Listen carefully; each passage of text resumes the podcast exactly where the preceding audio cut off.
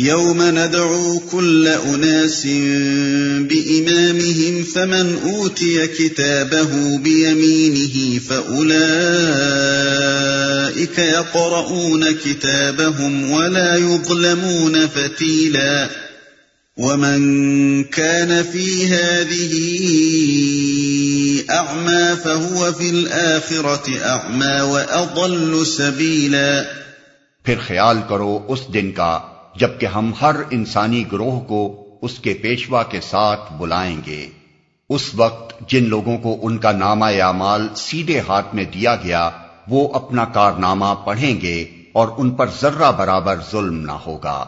اور جو اس دنیا میں اندھا بن کر رہا، وہ آخرت میں بھی اندھا ہی رہے گا، بلکہ راستہ پانے میں اندھے سے بھی زیادہ ناکام۔ وہ اپنا کارنامہ پڑھیں گے۔ یہ بات قرآن مجید میں متعدد مقامات پر بیان کی گئی ہے کہ قیامت کے روز نیک لوگوں کو ان کا نامہ اعمال سیدھے ہاتھ میں دیا جائے گا اور وہ خوشی خوشی اسے دیکھیں گے بلکہ دوسروں کو بھی دکھائیں گے۔ رہے بدعمال لوگ تو ان کا نامہ سیاہ ان کو بائیں ہاتھ میں دیا جائے گا اور وہ اسے لیتے ہی پیٹھ پیچھے چھپانے کی کوشش کریں گے۔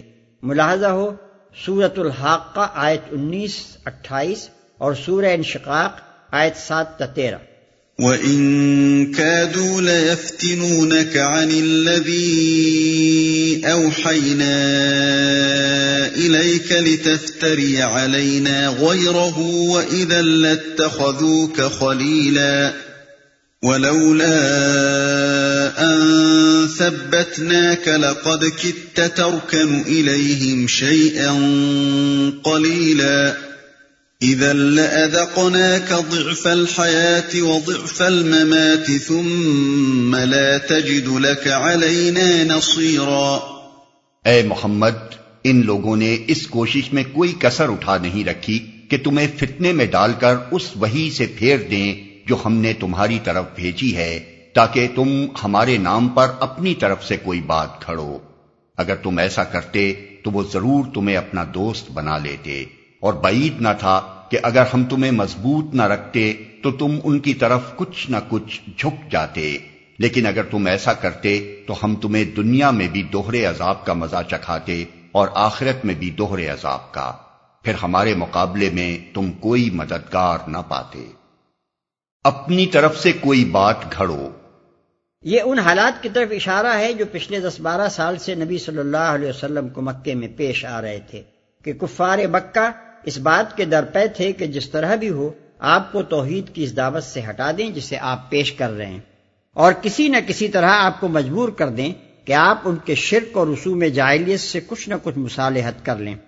اس غرض کے لیے انہوں نے آپ کو فتنے میں ڈالنے کی ہر کوشش کی۔ فریب بھی دیے، لالچ بھی دلائے، دھمکیاں بھی دیں، جھوٹے پروپیگنڈے کا طوفان بھی اٹھایا، ظلم و ستم بھی کیا، معاشی دباؤ بھی ڈالا، معاشرتی مقاطع بھی کیا۔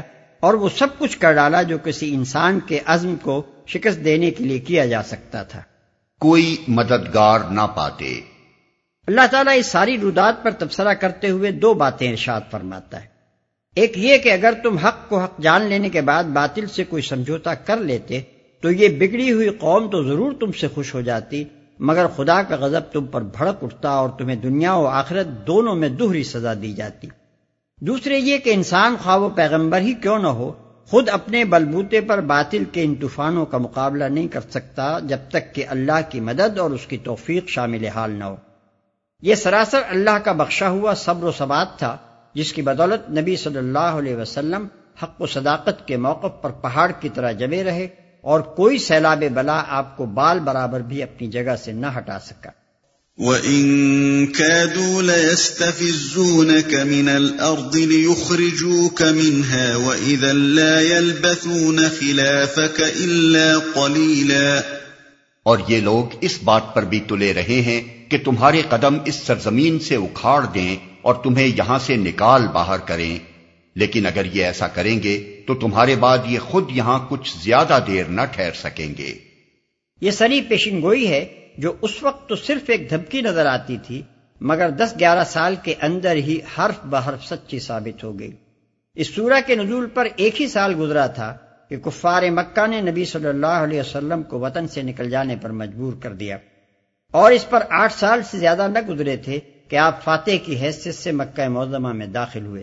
اور پھر دو سال کے اندر اندر سرزمین عرب مشکین کے وجود سے پاک کر دی گئی۔ پھر جو بھی اس ملک میں رہا مسلمان بن کر رہا۔ مشرق بن کر وہاں نہ ٹھہر سکا۔ سنت من قد ارسلنا قبلك من رسلنا ولا تجد لسنتنا تحویلا۔ یہ ہمارا مستقل طریقہ کار ہے جو ان سب رسولوں کے معاملے میں ہم نے برتا ہے جنہیں تم سے پہلے ہم نے بھیجا تھا اور ہمارے طریقہ کار میں تم کوئی تغیر نہ پاؤ گے۔ جنہیں تم سے پہلے ہم نے بھیجا تھا۔ یعنی سارے انبیاء کے ساتھ اللہ کا یہی معاملہ رہا ہے کہ جس قوم نے ان کو قتل یا جلا وطن کیا، پھر وہ زیادہ دیر تک اپنی جگہ نہ ٹھہر سکی۔ پھر یا تو خدا کے عذاب نے اسے ہلاک کیا، یا کسی دشمن قوم کو اس پر مسلط کیا گیا، یا خود اسی نبی کے پیروں سے اس کو مغلوب کرا دیا گیا۔